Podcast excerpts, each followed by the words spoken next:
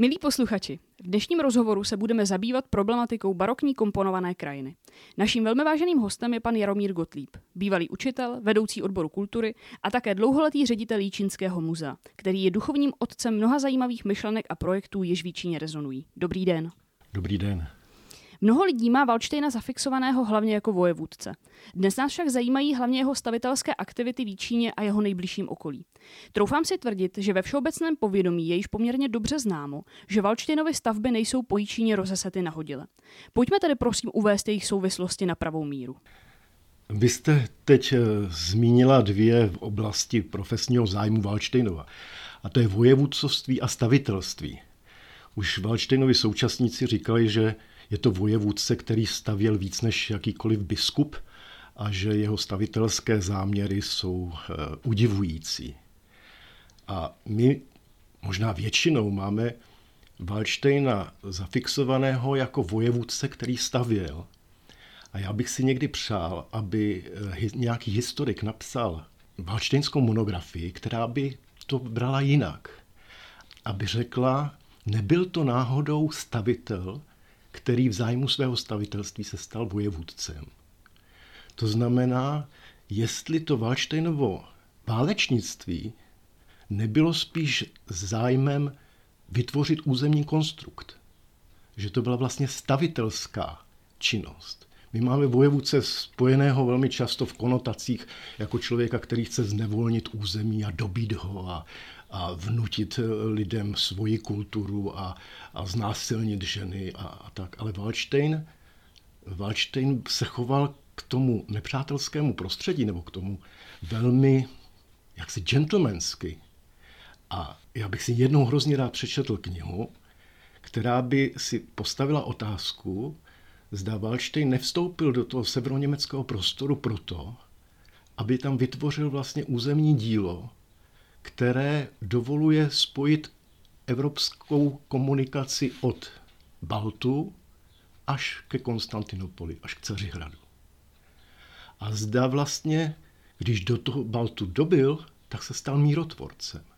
A nikdy nepůsobil v těch protestantských zemích severu tak třeba jako, jako vojevůdce Tilly, který Magdeburg zdecimoval tak, že se říkalo, že je plno mrtvých a, a že, že se řeka zbarbila krví. Takhle on nepostupoval. On vlastně, dalo by se říci, že si vydobil v tom válečném území Mecklenbursko jako určitý, určitý územní jaksi pendant nebo pandant eh, k frýdlanskému vévodství a že mezi Mecklenburským, Mecklenburským vévodstvím, frýdlanským vévodstvím a Vídní se najednou začíná tento konstrukt objevovat.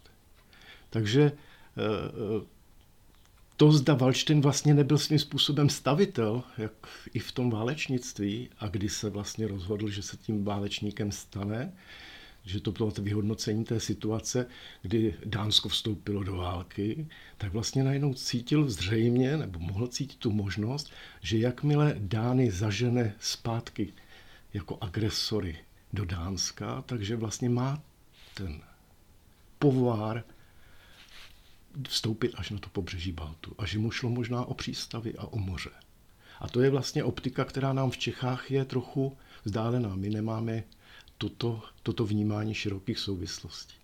Takže když bychom mluvili o Valštejnově a o krajině a o území, tak já si myslím, že to je velmi důležitý aspekt a že, že porozumění nejen tomu jičínskému dílu té komponované krajině kolem Jičína, ale i tomu tomu vnímání vlastně země a skeletu krajiny, to je něco, co bychom měli si připomenout a uvědomit si jeho důležitost těchto znalostí.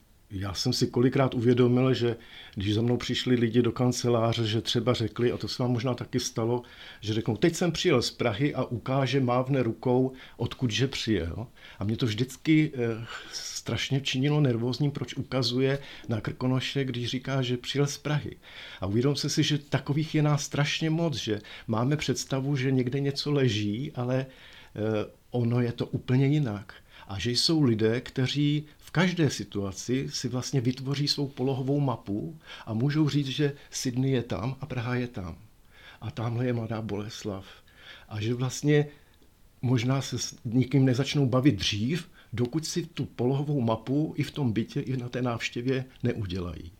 A tuhle tu schopnost si myslím, že lidé měli dřív a ještě v minulých stoletích, že i, že i ti sedláci se orientovali podle hor a my to máme možná dneska také, když se podíváme na Ještět, tak si vlastně uvodíme, kde asi leží Liberec, i když jsme třeba 50 kilometrů od tamtu, a když vidíme říct, tak si řekneme, kde je Roudnice. A že vlastně tuhletu, tuhletu vztahovost eh, Wallstein zřejmě měl propracovanou do širokých souvislostí a jako vojevůdce to byla jeho profesní prostě top vlastnost. A jenom bych připomenul, že my eh, hrozně strádáme, možná, že už ani nevíme, že tuto schopnost máme a že, že tím, jak používáme GPS a eh, když někam jedeme do neznáma, tak si pustíme navigaci. Tak... My máme pocit, že to nepotřebujeme, že nám to ta krabička zkrátka ukáže, já máme. To, já to schválně nepoužívám, protože i v cizí zemi si říkám, kde to město leží, jestliže jedu po řece, tak, tak a za tou horou bude, protože tam je druhá řeka, zřejmě bude u soutoku. A my jsme vlastně ztratili tu schopnost před předvídat, anebo si to zkoušet, vlastně si říkat, abychom, abychom předvídali a třeba když se strefíme, tak si potvrdíme tu naši schopnost, anebo když se zmílíme, tak ji korigujeme. A tenhle ten trénink, který je hrozně důležitý, my jsme prostě úplně vypustili a zakrnila nám tahle ta, tahle ta schopnost. A myslím si, že historikové, kteří budou vnímat, že tady co si v lidské schopnosti je a že, že, že je potřeba tomu dát určitou váhu, takže možná Valštejna uvidí v jiných souvislostech. Ještě bych pro příklad řekl, o čem to mluvím, tak když si posluchači představí, že jdou na houby, Češi, my jsme národ houbařů, takže jedou autem a zastaví se v úplně cizím lese, auto nechají u silnice a pustí se do toho lesa, najednou najdou ty hříbky a začnou se tam točit, aby, aby přinesli co nejvíc hub v košíku, tak pořád v tu chvíli v tom neznámém lese si vztahujeme, kde to auto máme. A najednou si vybudíme tuhle tu schopnost a, a říkáme si, které jsou orientační body a tak tahle ta schopnost, která je velmi najednou vybičovaná, tak tuhle tu mohou mít někteří lidé stále a můžou vlastně mít jako pracovní přednost, jako, jako tuto znalost vlastně používat. Takže jestli dovolíte, já bych nemluvil nejdřív o komponované krajině, já bych promluvil o, o Valštinovi územním konstruktu krajinářském díle, který považuji za, za jedinečný a myslím si, že mu pořád ještě v české kultuře a v české historiografii moc nerozumíme. Určitě, jenom směle do toho. tak, eh, říkal jsem si, má to být trochu zábavné, tak eh, bych jenom připomněl posluchačům, že když jsme byli děti, možná, že většina z nich, tak jsme dostávali takový obrázek, takové lucerny a tam byl příklad, uděláš to jedním tahem a vy musíte najít ten způsob, jak vlastně všechny ty kříže, eh, aniž byste přerušili a zkrátka jedním tahem ten obrazec udělat. Tak já bych měl takový úkol, když si představíme, nebo uvědomíme, že středoevropské státy jsou Německo, Polsko, Slovensko, Maďarsko, Rakousko a Česká republika, tak bych dal posluchačům úkol, dokážete spojit všechny tyto státy jednou linií, jednou přímkou. Tak když tento úkol zadáváte, tak trochu předpokládám, že to možné je. Je to možné, ale je to jenom jedno jediné řešení. A to řešení vlastně mám eh, potom možná naznačí tu Waldsteinovou předvídavost, anebo to, to jeho vnímání skeletu možná nejen Čech, Čech a severovýchodních Čech, ale, ale i širších evropských souvislostí. A musíte spojit zkrátka Friedland na severozápadě a na jeho východě Břeclav nebo Slanžhotem. A totiž tam u Friedlandu, tam je trojmezí, tam se setkává Německo, Polsko a Česká republika a na jeho východě Slovensko, Rakousko a pokud pokračujete v té linii dál, tak je tam Maďarsko. E, dřív za Valština e, to bylo samozřejmě státně jinak, ale přesto ten pohled i historičtější nám dovoluje uvědomit si, že jsou to hnízda zemí tady v těch bodech, že, že kolem Friedlandu je to vlastně čtyři, čtyři, čtyři země jsou tam. Čechy, Slesko, Lužice a pokud byste pokročil dát, tak je tam Sasko, které vede až, až k moři, až k Hamburku. A na jeho východě zase čtyři země. Morava, Slovensko, Horní Uhry, Dolní Uhry, Maďarsko a Rakousy. A tenhle ten potenciál téhleté, mluvíme teďka o spojnici geometrické, ale potom můžeme spoj, mluvit i o spojnici geografické, která by konkrétní krajinou procházela, tak není bezvýznamná, protože za ní leží obrovské těžiště významných měst. A sice na severozápadě, pokud byste pokračovala dál, tak je tam Berlín a na druhé straně Vídeň, což jsou jaksi císařská města historicky. Takže tahle ta dráha má obrovský význam a podle mého soudu Wallstein vlastně počítal s tím, že pokud obsadí území, které je hraniční v Čechách, takže zároveň obsadí průchod z České kotliny do severoněmeckých rovin. No a tam je mm, velmi půvabné se podívat na mapu. Ono je to trošku jako, jako v divadle. Když se podíváte směrem jaksi od jihovýchodu, třeba pomyslně od Vídně k Berlínu, tak všechny ty, všechny ty česká, všechna ta česká pohoří a ty pískovcové skály ustoupí stranou a vy můžete vlastně projít tím územím údolími, které jsou na sebe návazující. Takže vlastně pěkně po rovině, aniž bychom museli překonávat je to, kopce? Je to, je to tak, že jdete jaksi mezi, jako mezi divadelními kulisami. Vlastně eh, třeba když vstoupíte do toho údolí, které je mezi prachovskými skalami, a skalami od Jíčína k Turnovi, tak, tak vlevo máte Prachovské skály, neprůchodné území a na druhé straně už začíná Podkrkonoší a jsou tam, jsou tam svahy hory Tábora a Kozákova. A tím koridorem se dostanete k Turnovu, pokud překročíte Jizeru a dostanete se dál, tak tam na ně za, za Turnovem navazuje stejně orientované údolí směrem k Liberci a vpravo máte Jizerské hory a vlevo zase stěnu Ještědu. A pokud vyjdete tou, touhletou chodbou, tak se dostáváte k Žitavě a vlastně k otevřenému, k otevřenému evropskému prostoru. Když bych si představil, že tuto cestu bych měl ale absolvovat příčně a jít přes Jičín z Prahy, tak vlastně no je to taková hezká představa. Kdybyste byla králov, králem v Čechách, tak a chtěla se bránit, anebo říct si, jaké budete mít, jaké budete mít opěrné body, tak musíte mít eh, spoustu hradů a spoustu pevností, ale o jeden segment se skoro nemusíte starat. A to je právě ten severovýchod Čech, protože vás tam kryjí Krkonoše a pak vás tam kryje ještě Kokořínský důl s pískovcovými skalami, Prachovské skály, Adržpašské skály, Broumov. Prostě ta krajina je velmi špatně prostupná. To znamená, že když jede i přes Jičín dneska, když jedou eh, davy a, a, a autobusy a auta s lyžemi na, na, na střeše a jedou do Krkonoš, tak se o tom tuď zase vrátí. To je úsečka. Ten Jičín, pokud je mezi Špindlerovým mlínem a Prahou, tak není na dráze, která je nějak významná. Je to město Lisá nad Labem, Milovice, Dětenice, Jičín, Nová Pak a Špindlerův mlín. A pak je obří důl a pak se musíte vrátit. Mácha, když šel na krkonožskou pouť, tak také šel ke sněžce a pak se zase vrátil. Takže Jičín mezi Krkonošemi a Prahou neleží na významné dráze. Ale pokud si tu mapu otočíme, tak leží mezi Libercem a Hradcem Králové mezi Brnem, mezi Vídní, Budapeští. A pokud jdeme ještě dál, tak vlastně tahle ta cesta vede až k mořím a vede směrem k tomu úzlu, kde je Dánsko, Švédsko, Norsko, Mecklenbursko a Sasko a na druhé straně až k Cařihradu. Pojďme možná zkusit vysvětlit, proč bylo pro Valčtejna tak důležité mít tu přístupnost zachovanou. Já si myslím, že se velmi často vyskytují nebo traduje, že, že Wallstein eh, to dominium, které získal, že navázal na na hospodářství smiřických a na jejich e, zemědělské výnosy. A to je určitě pravda, ale že jeho strategií bylo ještě cosi více a že to bylo mít území dopravně a strategicky silné a, e, a které vlastně může sloužit jako magistrála evropská a a obsadit tam takové body, které by mu dovolili obchodně z toho těžit. To znamená třeba on z měst, které byly ve frýdlandském vévodství, tak některá z nich učinil takzvanými výsadními městy.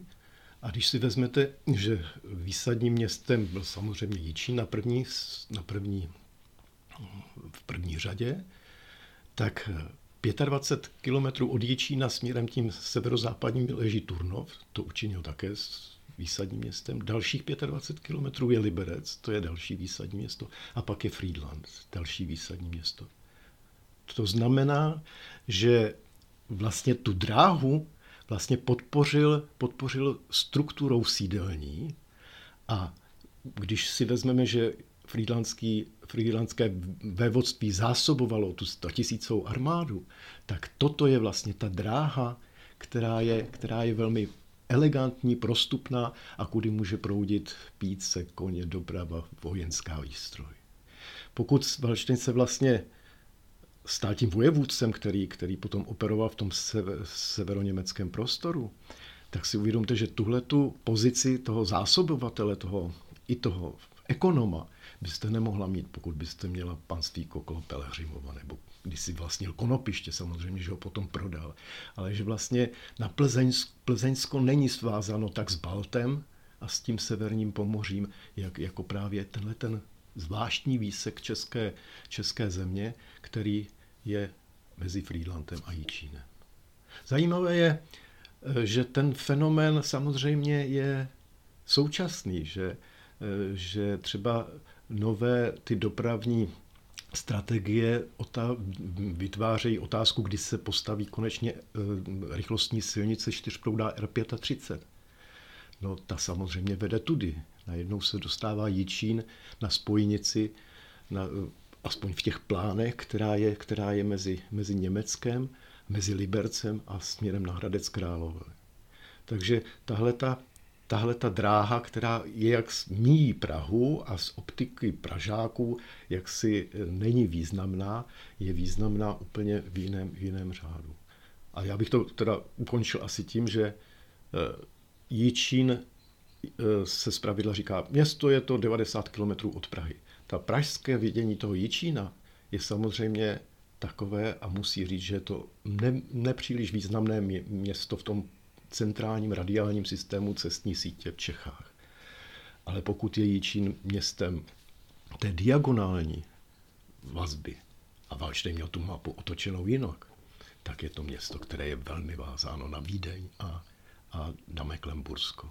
A vlastně ten konstrukt, že získal právě z těch vévodství to Mecklenburské, které disponuje přístavy, tak to je vlastně ten, řekl bych, těch územních konstruktů, obdivuhodný a který, myslím, pořád není doceňován. Tak já myslím, že úvod to byl naprosto vyčerpávající, ale plný neuvěřitelně zajímavých skutečností a souvislostí. Nicméně mám pocit, že už se pomalu můžeme začít přesouvat k tomu našemu Jíčínu, eh, který možná není důležitý pro Pražáky, ale je důležitý pro nás a byl důležitý i pro Valčtejna, eh, který ho zvolil za své sídelní město a můžeme se říct v uvozovkách hlavní město toho svého panství. Tak uh, pojďme tady na Jíčín a, a Valčtejnovy stavební aktivity. Valčtejn, eh, když začal vlastně formovat Jíčín a, a měl záměry vytvořit zde svou rezidenci a vytvořit v Jíčíně své sídelní město, tak vždy měl plán, že Jíčín se musí rozšířit. Jičín před příchodem Valštejna bylo město malé, kapacitně plné ještě dřevěné zástavby a jak vpadla ta valštejnská urbanistika do toho města, to bylo opravdu něco, něco rasantního a obrovského. Rozsáhlé demolice městských čtvrtí a najednou sem přichází veliké měřítko velkých staveb a a úplně jiných funkcí. To město měl, bylo vlastně nakročeno stát se velkým suverénem eh, v celých v severovýchodních Čechách.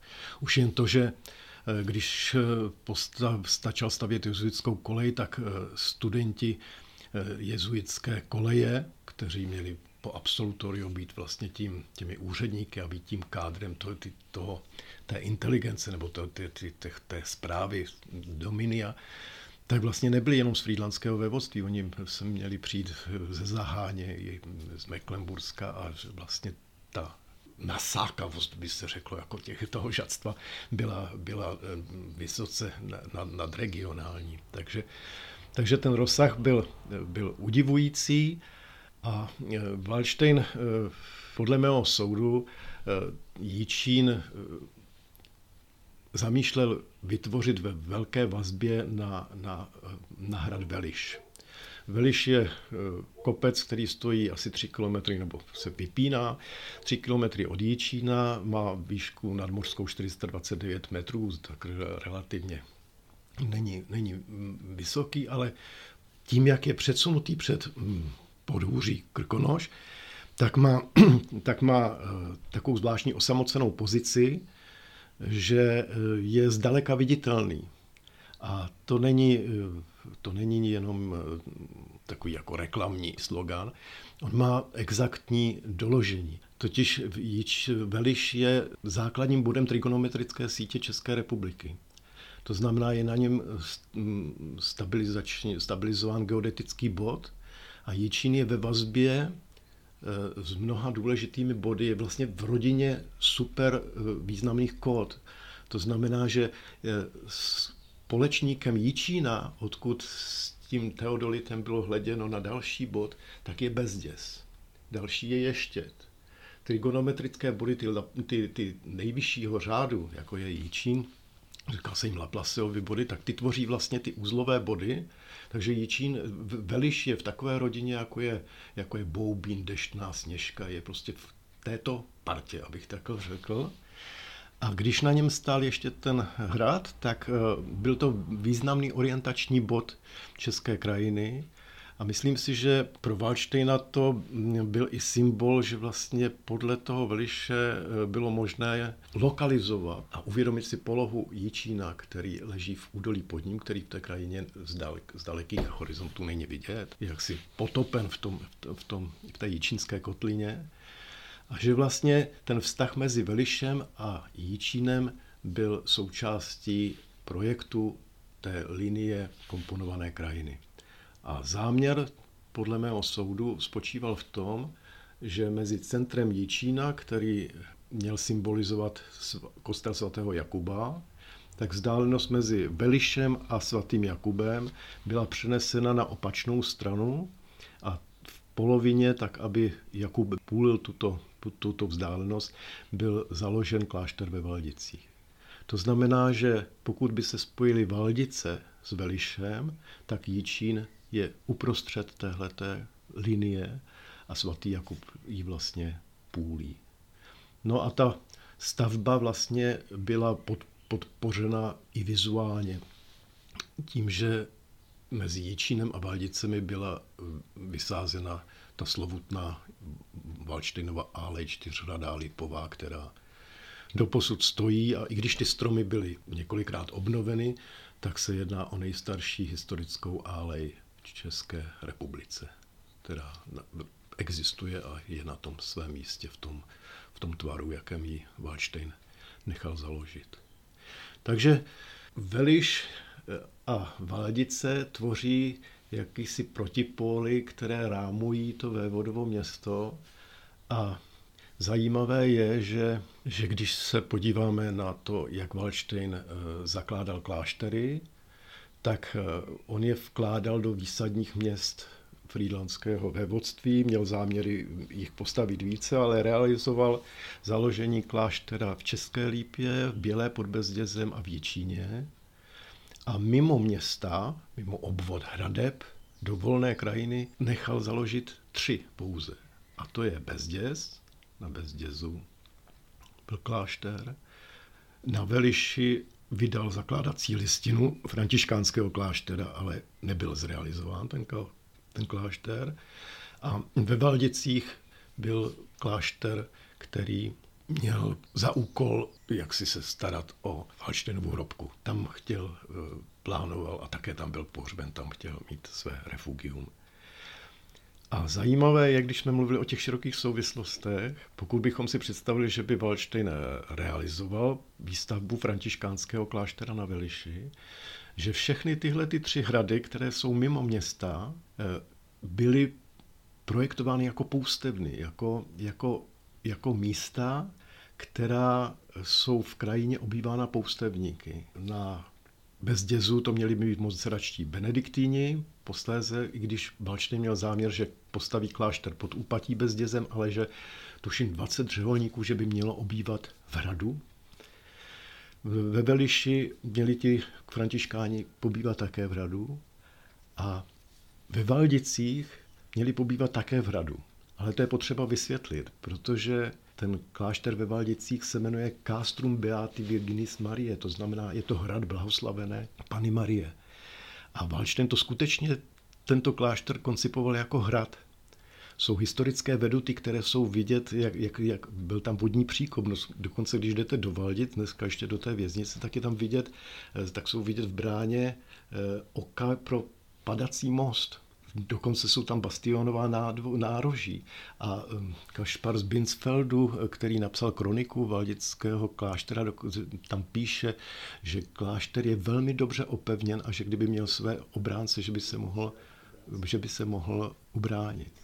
A mě teď skoro napadá ten vtípek, že teď tam ti obránci jsou. Ano, ano, ale myslím si, že je zajímavý eh, zrovna tak, jak, eh, jak se říkal, že pro toho Holštena je dobré si uvědomovat územní souvislosti, takže toto mají ty, ty, že jsou to vlastně tři hrady, že my nemáme problém vidět, i když budou obývat bezděs eh, Augustiniáni anebo potom Monserraští benediktíni, tak mě nebudeme mít problém v bezdězu vidět hrad a ve Veliši také vždycky vidět hrad, i když tam už dneska nestojí, ale budeme mít trochu problém to vidět ve Valdicích, tam si to prostě musíme musíme uvědomit, že to ten projekt je toho opevněného, opevněného místa s vodním příkopem a spadacím, spadacím mostem a, a s hradbami a s věžičkami a že vlastně to koncipoval jako hrad. A ten úvod, o čem jsem mluvil, to vnímání širokých souvislostí, eh, to je zase jeden takový pro posluchače takový ne úkol, ale taková nabídka.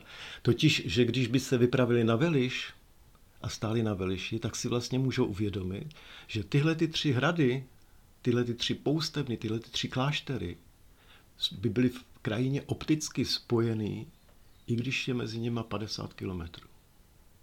Protože z Veliše vidíte na Bezděz a z, z Veliše vidíte Valdice. Takže vlastně přes Veliš je tady, je tady ta spojnice, která, která zase nabízí určitou otázku, zda se nejedná o mon- projekt monastický, stavební, vlastně provázat tři, tři takovéhle, tři takovéhle díla. Pak to uh, už i to, že Holstein vlastně uh, ty kláštery nechává ty kláštery nechává postavit na kopcích, na významných Bezděs je suverén veliš v rámci Jičínska, tak je to významná, významná kota. Tak je to naprosté novum eh, vstavitelské, protože kláštery ve pak byla reformace, kláštery se nestavěly, nebo se stěží udržely ty, které, které existovaly, jako Broumov a další, ale pokud jdeme do středověkého založení klášterů, tak si všimněte, že kláštery jsou úplně v opačné krajinné lokalitě. Je to u řeky a je to v údolí. Zlatá koruna, pasy, želiv. To znamená, souvisí to s tou kolonizací, že vlastně se dostal ten řád do nějakého území, do nejzasšího místa, kde ještě mohl ten klášter vytvořit, ale je to vlastně ten klášter není vidět, je prostě má úplně jiný program té kolonizace a, a vlastně dosažení nějakého bodu v té těžko přístupné krajině. No ale postavit klášter na kopec, na, na horu, tak to je skutečně jako úplně nový, nový, nový program. Takže když se mluví o tom, že, že baroko přineslo do Čech tu italienizaci české krajiny, tak to můžeme vidět i to novum, který Valštejn s tím přichází jako první. Že? V Itálii naopak máte, máte ty dominanty a ty sídelní, sídelní centra na kopcích a, a kláštery, takže je to vlastně, vlastně úplně jiný, jiná symbolika. Takže i to bylo, to bylo úplně nové.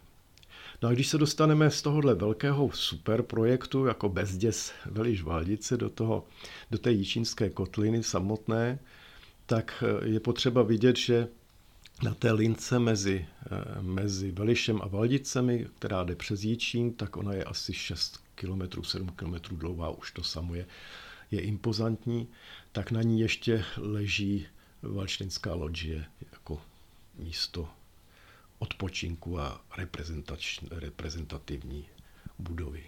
Já bych se možná v rámci téhle přímky vrátila ještě jednou do toho středu ke kostelu svatého Jakuba. Víme, jak vypadá dnes, ale on měl vypadat podstatně jinak.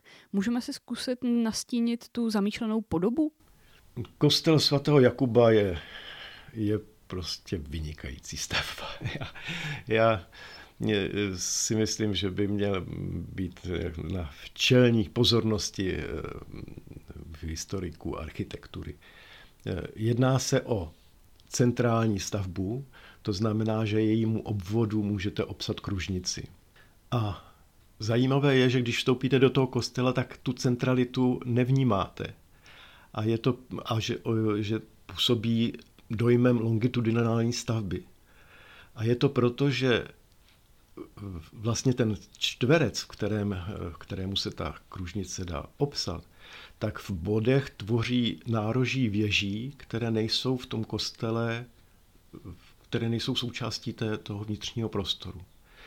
Ale ten vnější plášť vlastně centrálou je. No a teď jsou ty dohady, jak kostel měl, měl eh, jakou formu měl mít. Poslední eh, výzkumy eh, říkají, že by měl čtyři věžice. Už to je jaksi významné.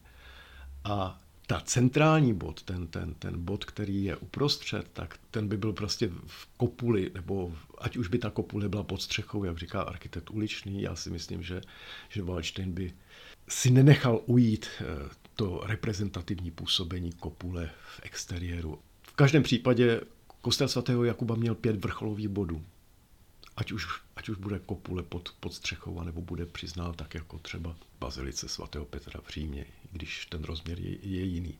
To znamená, že byly čtyři hroty vlastně po obvodu v těch věžicích a ten pátý, ten prostřední eh, mezi nimi. No a to si myslím, že to je vlastně ten super bod té komponované krajiny. Že vlastně eh, Jičín jako takový má kláštery po obou stranách, jako mohlo by se říct, jakoby duchovní možná takové pevnosti, protože to je právě dost specifické, že, že Valštejn nechce mít z bezdězu eh, obraný vojenský bod. Možná ze, ze začátku ještě ten program měl, ale pokud by potom sloužil jako klášter, tak už tím fortifikačním a nějakým vojenským strategickým bodem přestává být. Zrovna tak, zrovna tak i Veliš. A pokud ho obývají františkáni. To znamená, že jsou to spíš hrady, které mají, které chrání ten Jičín ze dvou stran, nikoli tou zbraní, ale tou modlitbou. Takže ta krajinná linie, která je mezi Vališem, svatým Jakubem a Valdicemi, je duchovní, podle mého soudu že vlastně je to pozice centrálního kostela, který má na dvou stranách kláštery. I když ten veliš dnes, já bych teda taky doporučil návštěvníkům, aby se šli podívat na veliš. To je kapitola sama o sobě. Celá ta hora je hrozně zajímavá tak to zcela jistě a podívat se právě na tu linii, kdy se dostaneme skrz Lipovou alej, která tu přímku jedině podtrhuje, vidíme střechu opravené loďie a, a zamíříme až do těch Valdic, tak uh, tam člověk lehco pochopí. Ono poslouchat je to hrozně fajn, ale až když to člověk vidí na vlastní oči, tak si to dokáže přesněji představit. My jsme se podívali na ty duchovní uh, centra, řekněme. Myslíte, že můžeme zkusit se věnovat trošičku pár, pár větičkami třeba i tomu uh, světskému, čili jíčínskému zámku, uh, nebo, jak tedy, aby to bylo správně řečeno, spíše Valštejnovu paláci, když už vlastně uh, to sídlo stojí uprostřed města. Uh, můžete nám zkusit říct něco něco k této stavbě? Valšenský palác je podle mě naprosto unikátní stavba, protože ten klíč k její jinakosti je v tom, že, že se říká Ječínský zámek. A on to skutečně není zámek, on je to palác. Je to prostě budova, která počítá počítá s městským provozem, s tím, že se dotýká města.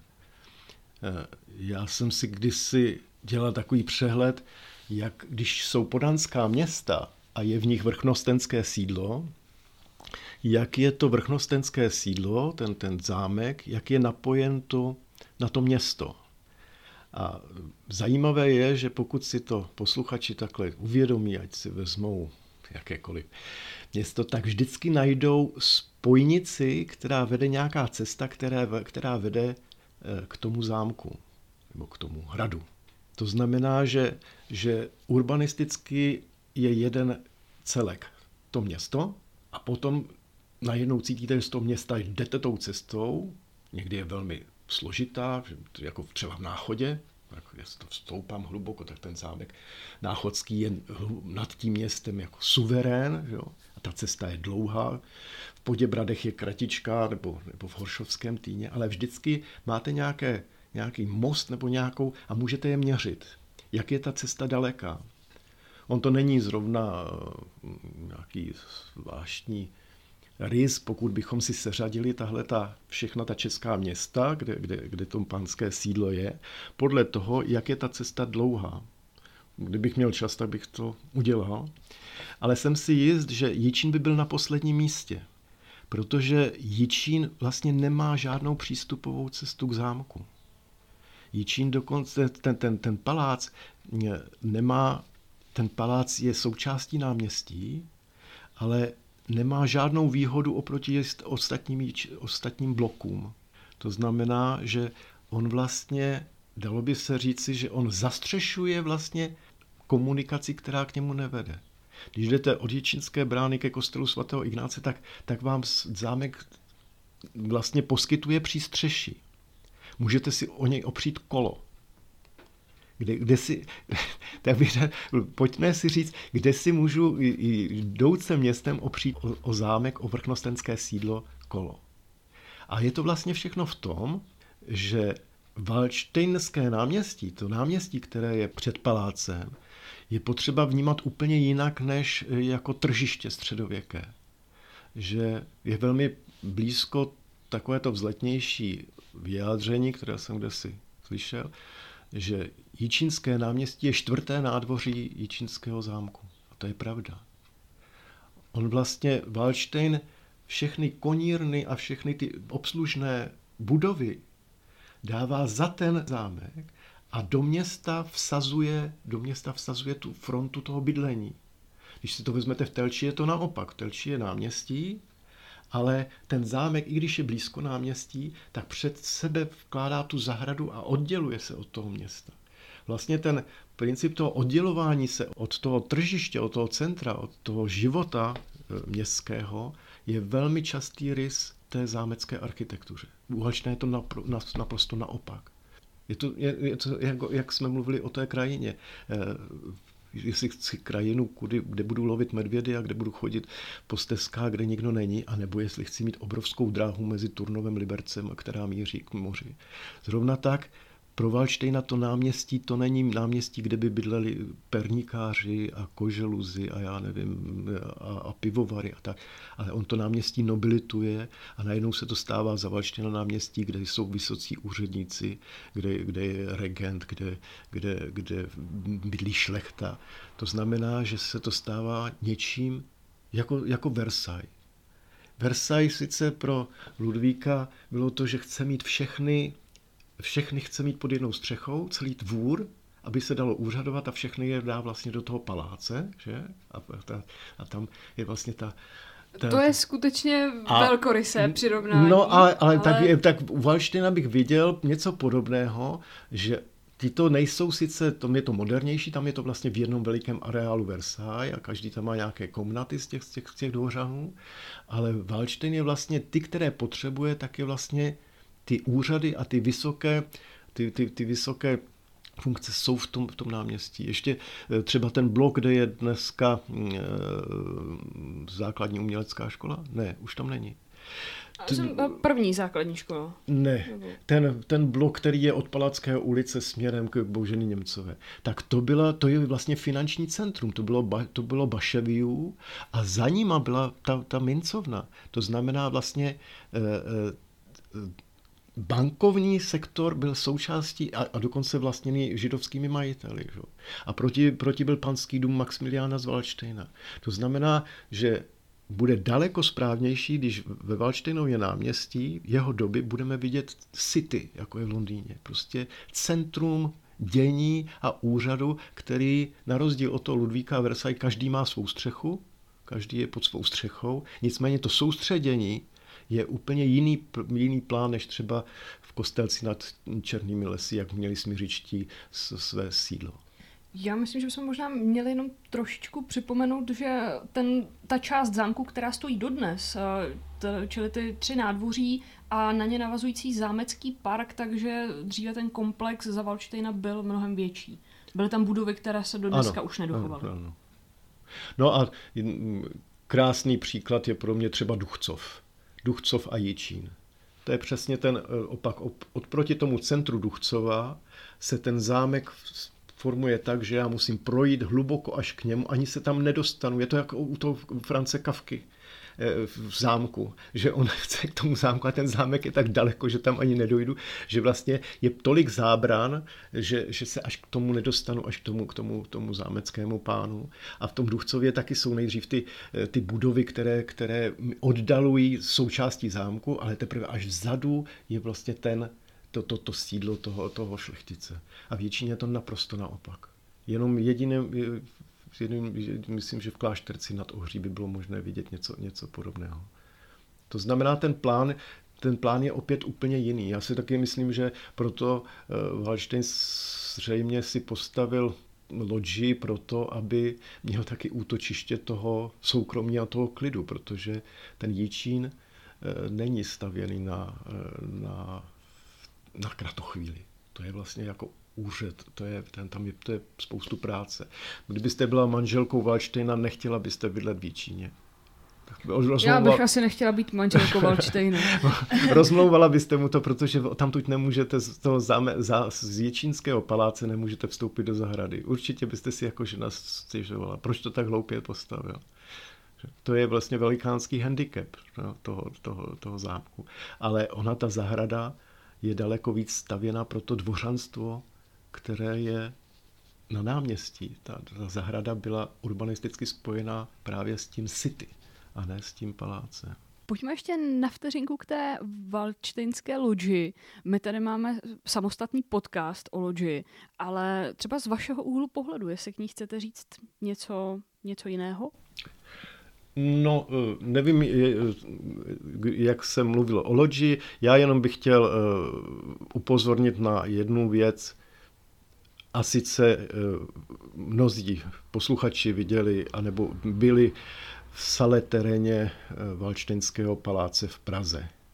Ta sala terena, hm, překrásná stavba, která je napojena na osu Valčtenské zahrady, tak je tvarově velmi příbuzná s Valštejnovou loďí, Valštejnskou loďí v Libosadu.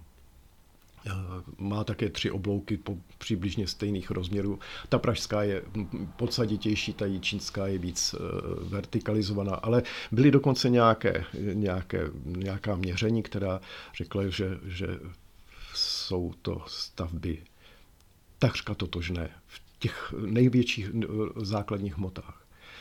Ale jeden rozdíl tady je, a, to je, a ten je podle mě jaksi zásadní, že když jste v té pražské sale teréně, tak jste skutečně v loďii. To znamená, loďie je místo, které je otevřeno, ale je vsunuto do, do budovy. To znamená, že když jste v té sale teréně v Praze a podíváte se vpravo, tak tam vidíte zeď a v druhé straně vidíte také zeď, i když jsou tam dveře a můžete vstoupit do dalších prostor toho Valštinova paláce. Ale ta, ta prostora, která, nebo to, tento zaměření do krajiny té, té pražské salitereny je jednocestné, je, je jenom dopředu. A myslím, že ten klíč k pochopení i těch vztahů, o těch, těch širokých souvislostí, je v tom, že ta jičínská je trojcestná. A že vlastně pokud jste v tom hlavním prostoru té jičínské, tak byste neměli mluvit o loďii, protože to není loďie. Ona není vsunutá do bloku architektury.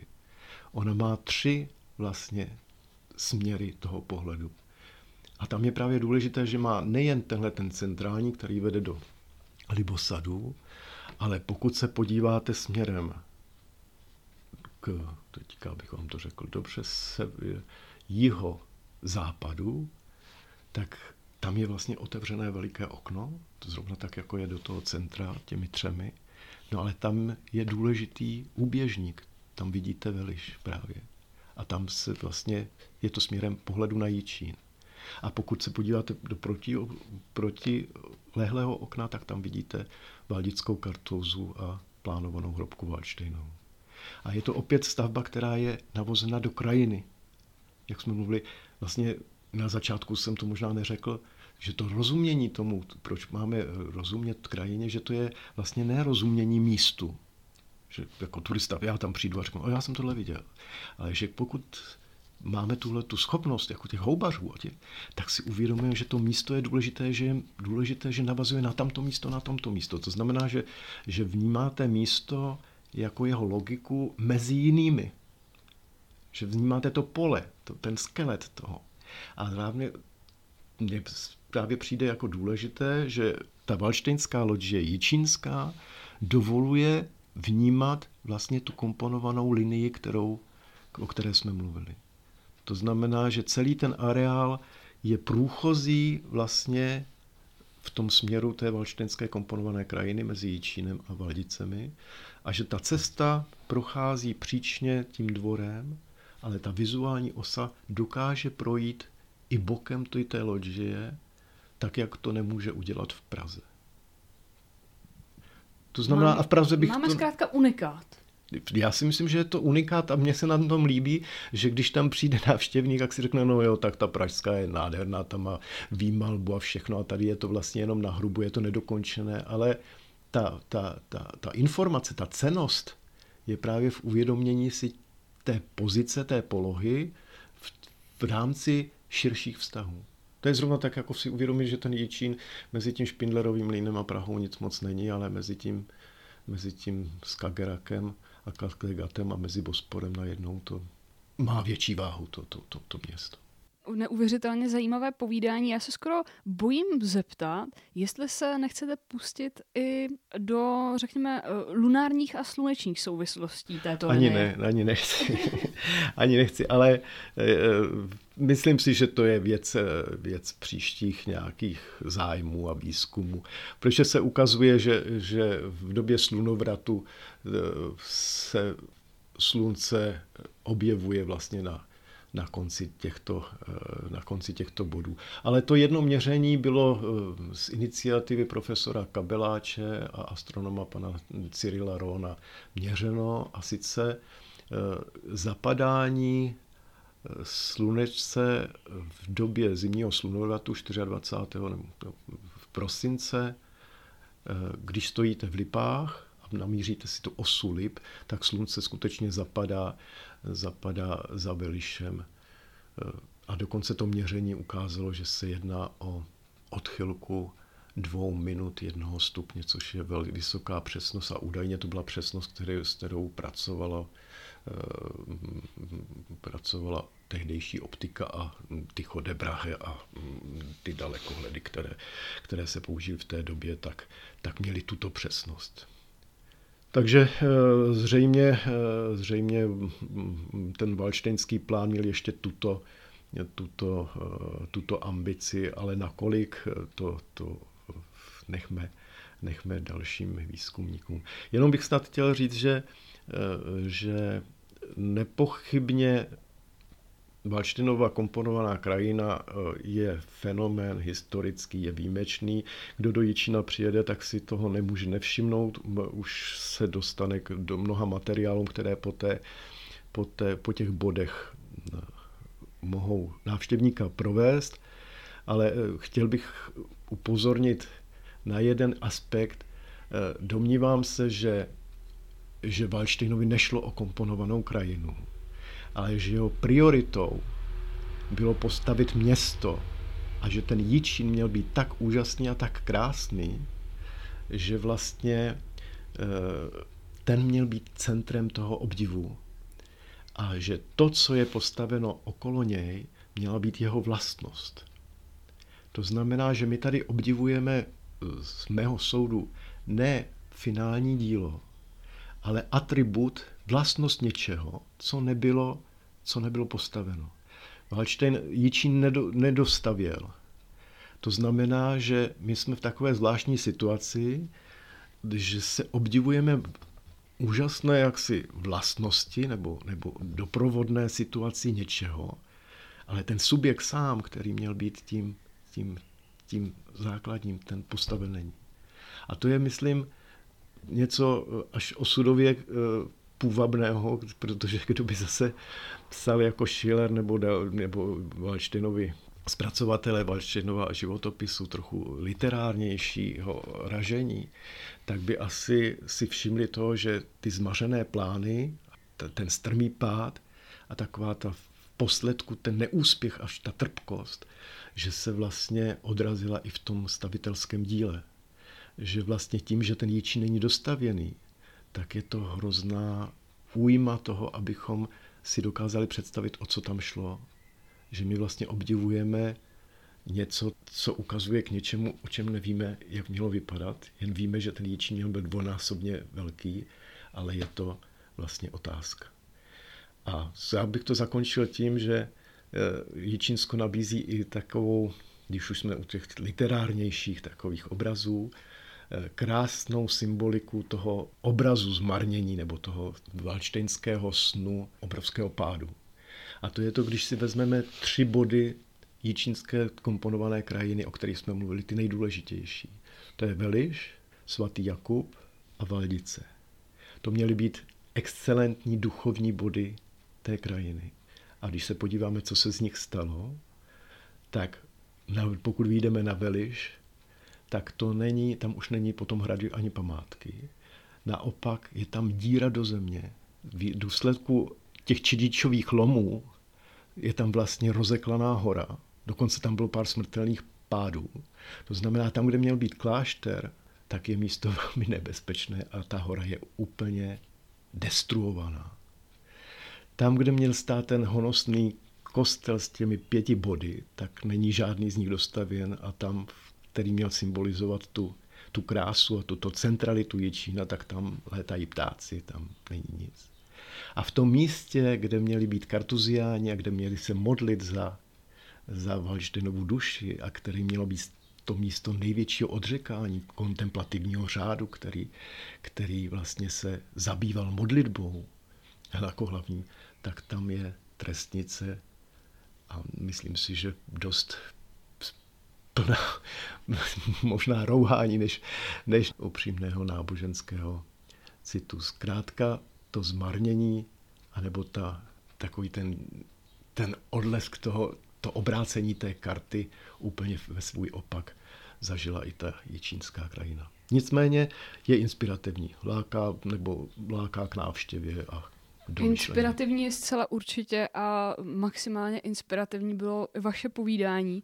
Já vám za ně mnohokrát děkuji. Věřím, že naši posluchači uh, neodtrhnou uši během té hodinky, co jsme si tu povídali. Mnohokrát děkuji za to, že jste přijal naše Rádu pozvání a třeba někdy příště. Naschledanou.